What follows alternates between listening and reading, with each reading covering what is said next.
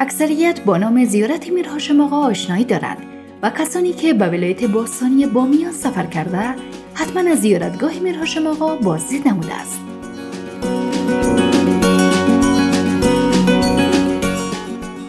سلام و هزاران سلام به شما شنوندگان خوب رادیو آرا دائمه هستم و اینجا رادیو آرا است.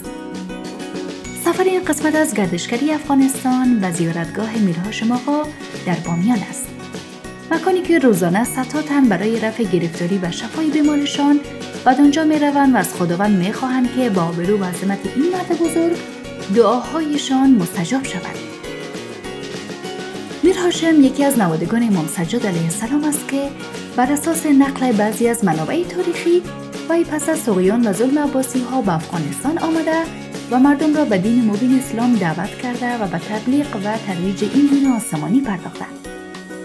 دیوبان هم لقبی است که با میانی ها و عاشقان نواده امام چهارم با وی دادند که نقل و قول های مختلفی پیرامونان وجود دارد.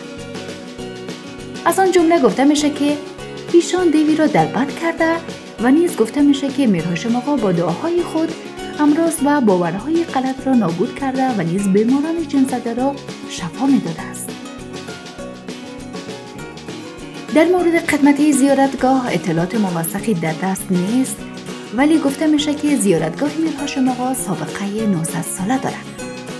در حال حاضر روزانه صدها تن از عاشقان و معتقد به کرامات این مرد بزرگ و زیارتش میآیند و دعا می‌کنند تا خداوند با بروی این سید جلیل القدر دعاهایشان را مستجاب کند. محمد یکی از زائران این مکان می‌گوید شاید بعضی ها زیارت میرهاشم آقا را خرافات فکر کنند ولی خدا را شاهد می‌گیرم که خودم دیدم بیماری با زیارت کردن مقبره پاک این بزرگ مرد شفا یافته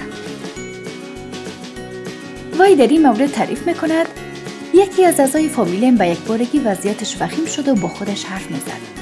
رنگ چهرش پریده بود و مدام گریه می‌کرد. نمی‌دانستیم که چیکار کنیم. گرچند که ساعت از نوی شب گذشته بود ولی به فامیلم گفتم می‌خوایم ببرمش به زیارت میرهاشم آقا همگی موافقت کردن و بیمار رو بردیم به زیارت.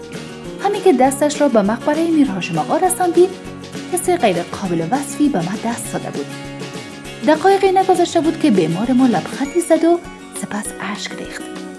دست صورتش را محکم به مقبره چسبانده بود و های های گریه می‌کرد.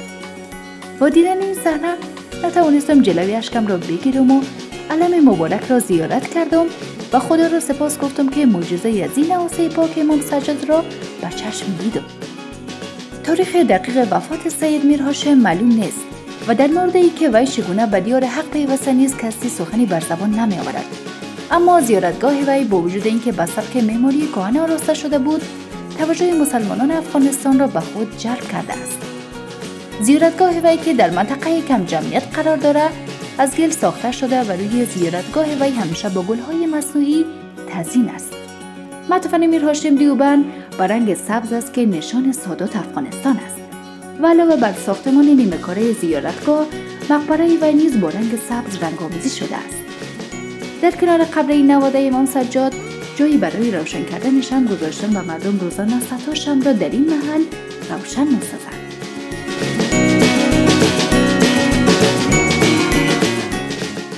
خوب شنوندگان عزیز رادیو آرا تشکر که تا یک قسمت هم با ما همراه بودید.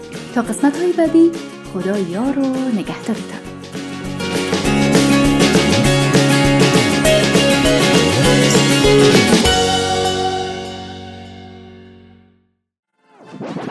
رادیو آرا